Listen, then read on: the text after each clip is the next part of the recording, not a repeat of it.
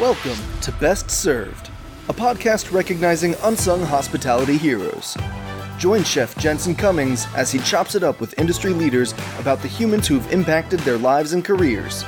From childhood guides to ass kicking mentors to the team members in the trenches that make it all happen. Help us celebrate these rock stars by sharing our show and nominating your own unsung hospitality heroes. Connect with us on social media at Best Served Podcast. Now, here is your host. What's up, everybody? Jensen Cummings here. Thank you, as always, for tuning in. Today's Best Served Podcast 278.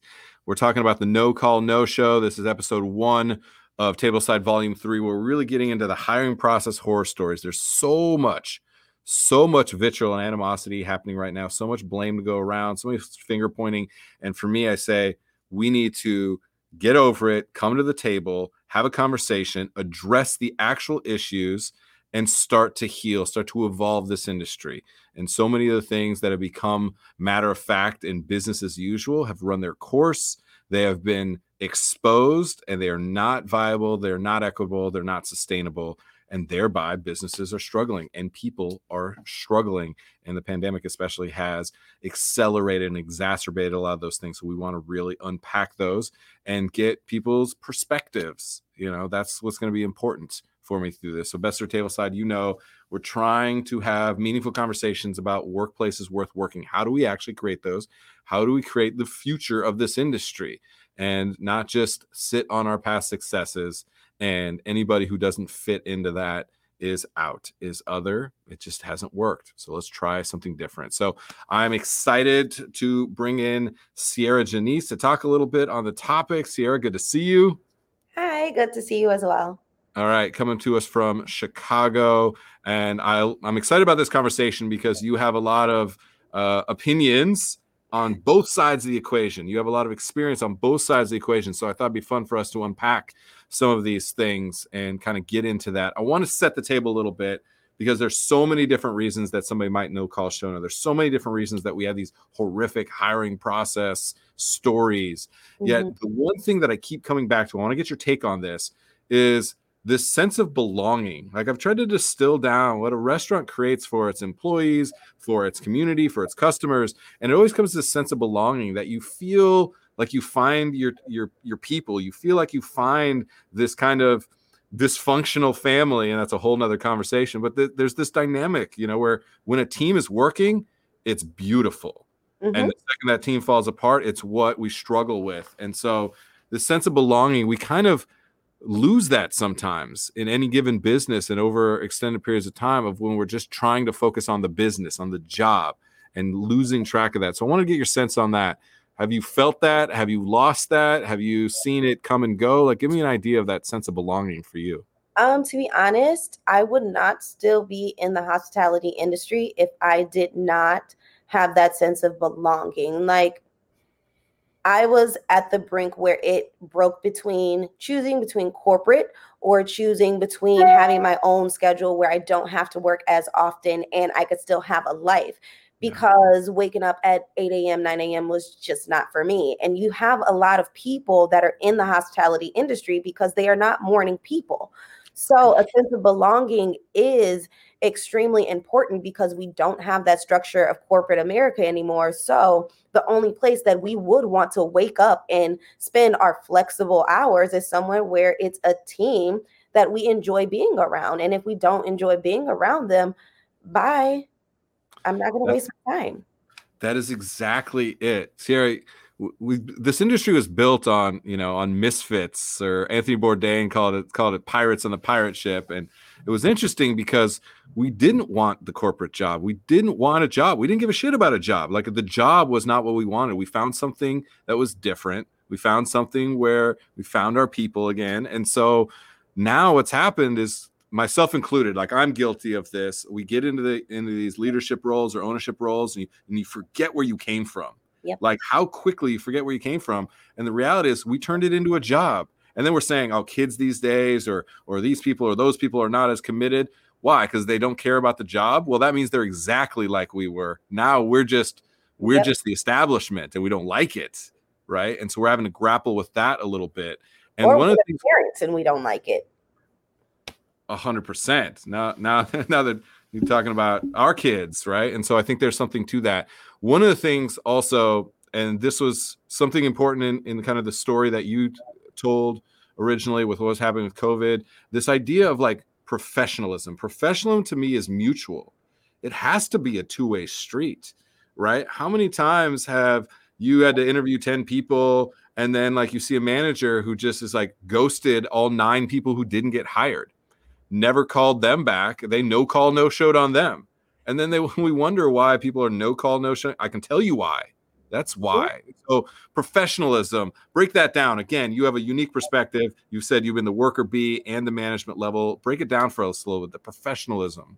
I would say professionalism has completely been lost, even when it comes to the type of ad that you put out or how you look mm-hmm. For the people that want to work for you. I mean, now we have Glassdoor, so it makes it a little bit easier for us to determine whether that restaurant is or isn't great to work at. And then sometimes Yelp helps, but eh, not really. Yeah. It helps for whether you can tell there's a lot of bad reviews. So if they have a lot of bad reviews, are they really that professional? No. Why? Because you're you're having a high turnover rate and the high turnover rate for me as someone that is looking for another mm-hmm. job not that's just now getting into the industry i'm like oh no no thanks the service industry page allows us to bypass all of that work on our own mm-hmm. because we do now have a community of people that we can go to and ask these questions like how do you feel about this and get other opinions but i've seen the professionalism fail in the interview process, in the ad process, or even in the process of me just walking in and asking if you're hiring. So if it isn't fixed from the owner and the management standpoint, it's not going to be fixed from the opposite side of someone that is a complete stranger walking in. And the only thing that they know is from the old school days hey, here's my resume. Are you guys hiring at the moment? And you'll have some managers where they're not professional they won't even bother to go and speak to the person that brought in their resume or that took the time out of their day to come and ask if you're hiring. They'll tell the hostess, yeah, just go give them an application. Yep. I'm the type of person where if someone does that to me, I'm never coming back. But I'm also the type of hostess and server where if my manager tells me to do that, I'm most likely going to tell the person, hey, there's another spot right here. But that's just me and I think what you're talking about is so important because uh, it's it's something I hadn't even thought about is that just that walk up that walk up and be able to go down and drop off some resumes because you wanted to check it out, look at the scene, maybe no pop more. in and have a snack real quick, like get a feel for the mood and the sense. And that's the first, the first sense of the way that people interact. And you see them like restaurants are opening. So you see them over there, look, look, and they'll like size you up and they're like, no, no, I'm too busy. But the reality is like like look, if somebody comes at 11:45 and the place is packed and tries to drop a resume, maybe they're they're not understanding the game. I can understand that. But at 2:30, 2:45, all of a sudden and they have time but they're too busy, you're setting a tone and expectation from day 1. One, for that host, that host now is going, "Really?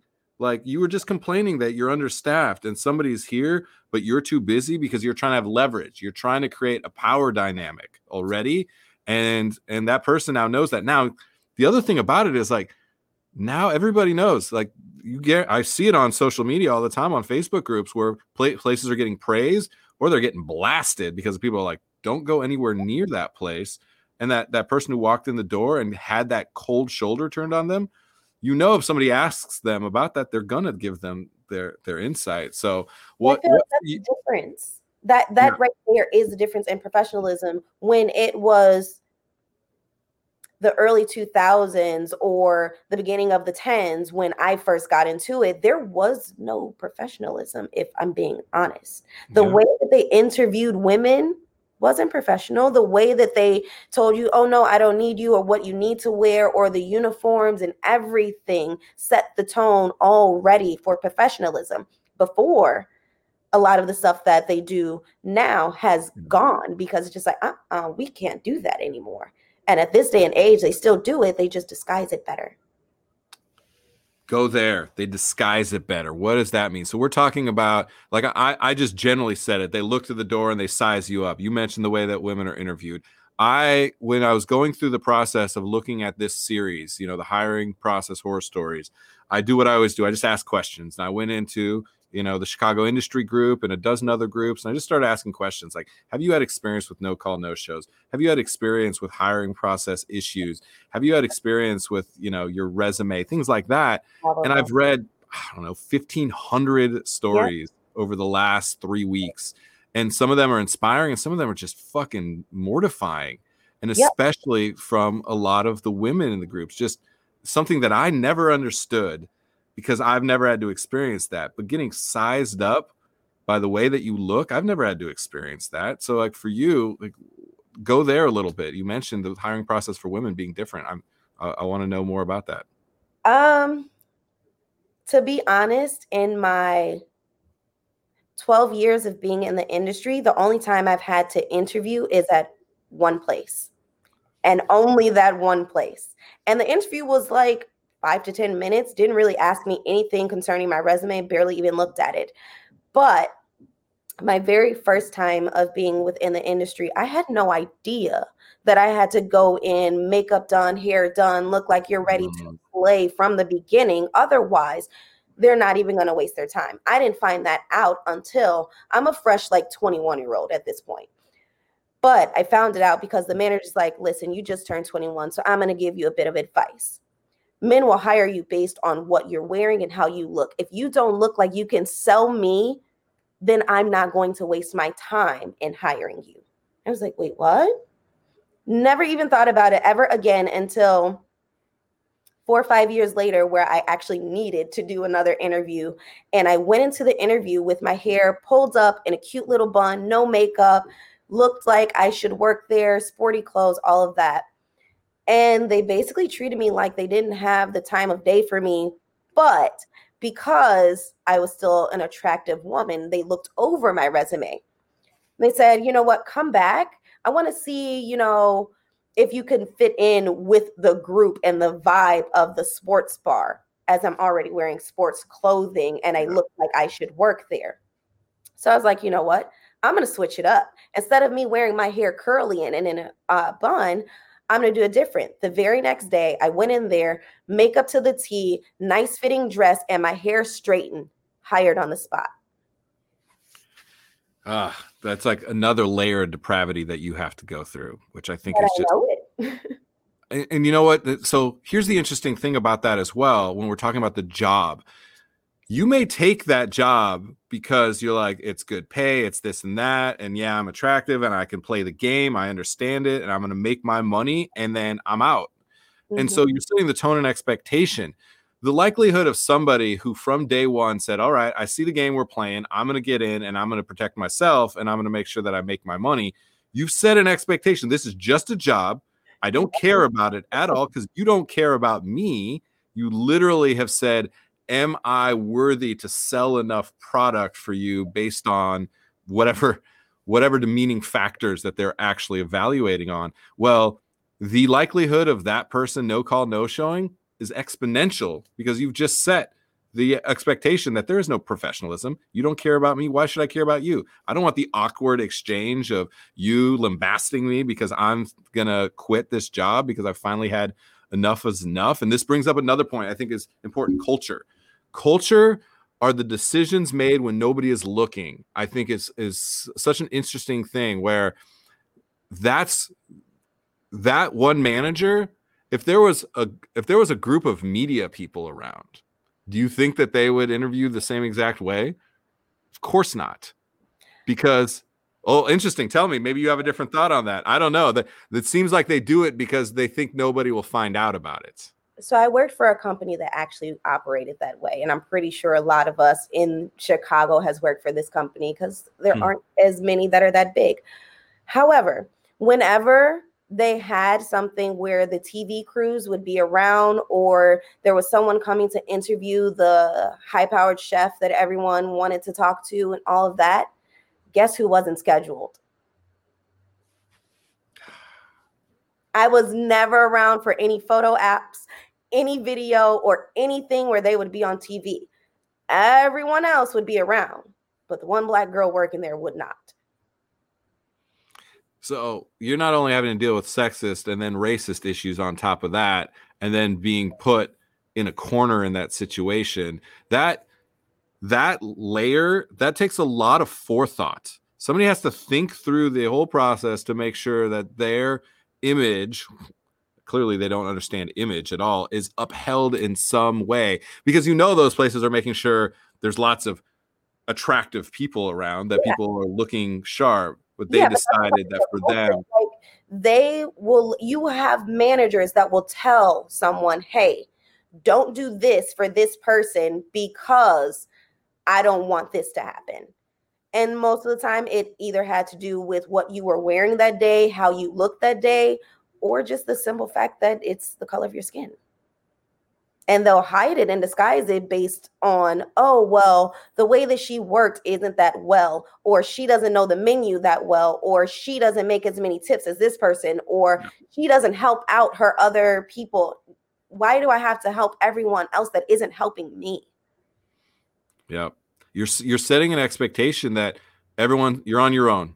Nobody's got your back. This is not actually a team we have some fake words on a manual or, or a cool fucking mural on the wall that says team, family, all this stuff.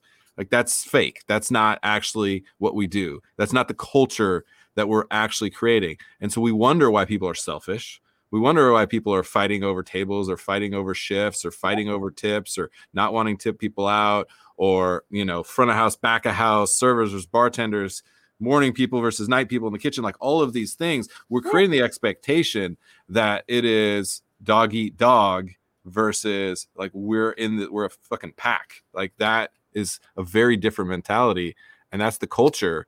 And then last thing I, I want to touch on this idea of it came up again and again and again as a massive threat overworked undervalued overworked, undervalued. Like, I mean, everybody overworked, undervalued, 70 yeah. hours, this and that. And the second you mess up an order, you're off the schedule the next day. Like, it is so transactional. Tell me, I, I feel I feel the story coming already. Overworked, undervalued. Like your thoughts on it. Every place that I worked at, Everyone. after my very first job, I've fully felt overworked and undervalued. One place I worked at for about two years. Actually, it was the same place. Two years worked there. And I started as a bartender, never received any shifts as a bartender, started getting one shift a week as a bartender, only for them to take me off completely as a bartender and switch me to a server without telling me. And then I started getting two shifts a week, but only in the section of the restaurant where I would not make any money. And I was the only one. So I was required to help out everyone with their tables and help them make money on their tables, but no one was required to help me mainly because I didn't need it. I'm not complaining about that, but I had to work harder in order to help them so then they could get time to help me. However, me helping them, they no longer needed that time because I already took care of it.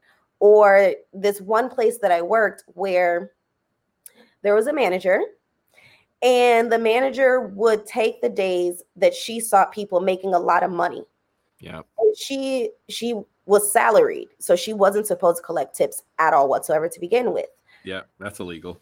And I had it where it was a Tuesday and a Thursday before it wasn't making any money. And then I had some regulars that would come in and I'd start making a lot of money on those days. Next thing I know, I'm working the other two days where I'm no longer working Tuesdays and Thursdays. I'm working Mondays and Wednesdays.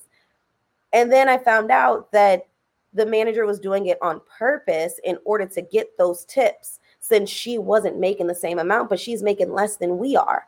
And then it fully like hit me whenever my loyalty didn't matter. When I came in to work a shift and they needed an extra person for a party, and even though I came in to work the shift and I wasn't available, changed everything for my day, not only did that manager take a portion of my tips from the section that I was working, but I had to split it with the other girl. And I did most of the work in comparison to everyone else. And that was one of the spots where I literally had to email the owners and I was just like, listen, You guys are awesome. I don't have anything against you whatsoever, but this manager consistently giving me one day a week or asking me to fill in whenever they need someone, but not really reciprocating the fact that I need money and that's why I have to work as well.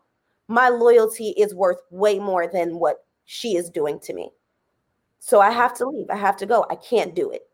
And those managers like, I'm so sorry. She didn't work there anymore, but that was one place where I'm a person that's loyal. And if you treat me well, I will stay there. But if you don't know how to treat me with respect when it comes to my time or my opinion, then I will not waste my time making you money. That's it. You mentioned loyalty. This is such an interesting thing. I I think people have it twisted. Like the power structure right now has it twisted because they're like they're not as dedicated, not as committed, not as loyal, all this anybody who finds that sense of belonging in restaurants is fundamentally loyal, like to a fault. We're like a dog that get kicked again and again and again. Like we're loyal to a fault a lot of the times. So if they're not loyal to you, it's not on them. It is in them. You've created the dynamic where they now are loyal to something else. And the loyalty now that they have is like, I have to protect myself. I have to just get mine. They're still loyal. They're just forced to put that loyalty a place that they would not rather. And doesn't serve you well. So the loyalty is not missing. You're missing the opportunity to cultivate that loyalty, and then I, you wonder why people aren't loyal to you. I don't even think that it has anything to do with them not seeing that the loyalty is there. They see that the loyalty is there. They just yeah. end up overworking those that are loyal or mistreating those are loyal. And when you do both of those things, that is mm-hmm. how you end up having a higher turnover rate because a person wants to actually enjoy themselves when they go to work. If they wanted to be miserable, they'd work in corporate America. But they chose not to be miserable and they realized, hey, I don't want that.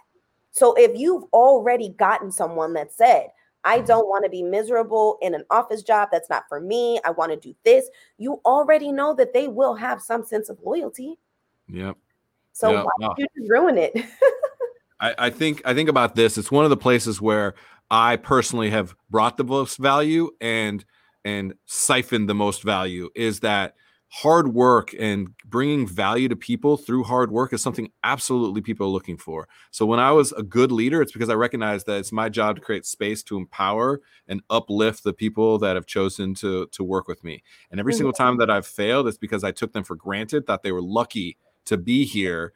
And there's such a slippery slope there that people have to be recognizing. If you are not bringing value to the people that work with you at every moment, all the time, and checking in with them personally, it doesn't matter what the metrics say on how successful your restaurants are. You, you're building a castle on top of clay pots. There's no chance that that's going to survive the long term because the shit always hits the fan. And then you're wondering why people say, nope, enough is yep. enough. So I appreciate that. One last thought from you. This was amazing, Sierra, by the way. I really appreciate your insight. So thoughtful, so personal, and so seeing all angles and still being willing to, to put forth the truth, your truth, I think is important. One thing that you hope, what is one dynamic? What is one interaction? What is one way that we can take this no call, no show and stop pretending like it's their fault or their fault or their fault and own it and start to create some healing moving forward? Anything that you think we need to be paying attention to? the owners because in a state where it's at will employment, yep. they will for sure use a no call, no show to their advantage for unemployment. And I've had that happen to me. I don't like it at all. Mm. And there's no accountability on the owners if they do use it to their advantage. It's not fair for any manager to be able to use a no call, no show to an advantage of trying to fire someone that they don't like. I've had it where a manager put me on a day that I said I cannot work, like physically said it to her that I cannot work. And she still put me on that day, knowing that I'm not even going to check the schedule or show up so that it could be a no call, no show. Yeah. Not once, twice. There's no mm. accountability on either end. So, in yeah. order to fix it, the only way is like, okay, if it is a no call, no show, maybe you should then sit that employee down and ask, or maybe a manager should, I don't know, do their job and actually reach out to the employee and wait for the employee to respond to find out why it was a no call, no show. Instead, managers these days feel like, oh no, I don't have to call them to find out if it really is a no call, no show because they no call, no show. I'm busy. I don't have that time to call them, text them, and figure it out.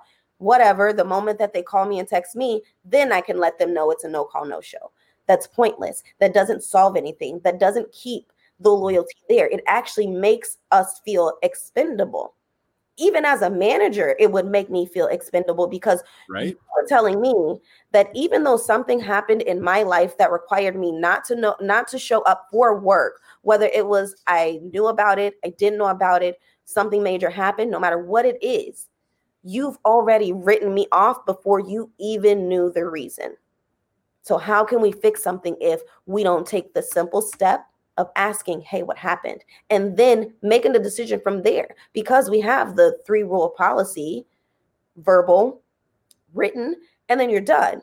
So if verbal is the first, okay, it is a no call, no show, but find out why. And maybe you could give me a verbal warning and then a written mm-hmm. warning and then go from there. But no one is bothering to take the time to do that. I myself did it, but I did it because my brother worked for me and my brother is autistic and him being autistic, I would be extremely pissed if he was fired for something that he had no control over and it's still a learning thing. And lo and behold, he really was fired for being late, except that isn't in his control all the time. And they didn't care. So there's no way to really fix an issue if you don't care about the issue and you're using it to your advantage to get rid of employees that you don't like or to keep someone from filing unemployment. Yeah. Yeah, it's this it's this power struggle thing of who has the leverage that's just not serving anybody. Like people would rather be right than do the right thing. And that is such a vulnerability of this industry and I really appreciate you highlighting that. It's almost like we need that accountability to go in all directions. Like yeah. I'm gonna start suggesting people give verbal written warnings to their managers. I'm writing you up, manager. Oh, that. This. Oh my gosh, I would have a lot. I would be in heaven. Like I can write you up. Uh-huh. You know, like there there needs to be accountability on all sides because to your point, like legally versus what's right is are two different things. Like, yeah, now you do have the leverage to be able to say that they no call no showed, so they self-terminated. I understand all that. Fine. And there's lots of people that take advantage of that on both sides. Fine. Mm-hmm. Yet using that as the way that you interact at all points because of the potential for that down the road, well, you're setting the expectation that that's what you expect. And lo and behold, that's what you get. And yep. so that's the dynamic at play. So, Sierra, I really appreciate this. This is amazing conversation. We we covered a lot, and you had really great insights into everything because you see it all. Like we all see it all, and we just pretend like it's not happening. And I, I appreciate that we're here highlighting it. I mean, there's so many different moving pieces from things I've seen in the nightclub industry to sports world to lounges to just every single aspect of it. And some of them are all the same, some of them are different, but I like being able to share the different sides of things in the different spaces that I've worked in because some people don't even know that if you work for a black owned place, it is completely different than a place that isn't. and you have to learn a lot. And I'm willing to tell people the different things that I've learned in working for both. I love it, Sierra. We're gonna let you go, but we'll we'll stay in touch. This is this is really great to get your insights and everybody. Again, Best Served Podcast 278. We talked a little no call, no show, but we we cover the gambit of things that are happening. And tune in every week because we're gonna go through these these different stories of what's happening with job posts that don't say anything. You have no idea what you're getting to. Resumes, what the ridiculousness of what a resume is. We're gonna be talking about bait and switch job offers. We're gonna be talking about just horrible interviews. I mean, so That's- much to get into. So, Sierra, we're gonna uh, we're gonna stay in touch with you. I think I think we might have to write a couple articles about this. You got a lot to say, and I appreciate that. So, thank you to you. Thank you to everybody for tuning in. We'll see you next week. Cheers. Thanks for listening to the Best Served podcast. Subscribe to our show and connect with us on social media at Best Served Podcast. Tune in next week to discover more unsung hospitality heroes.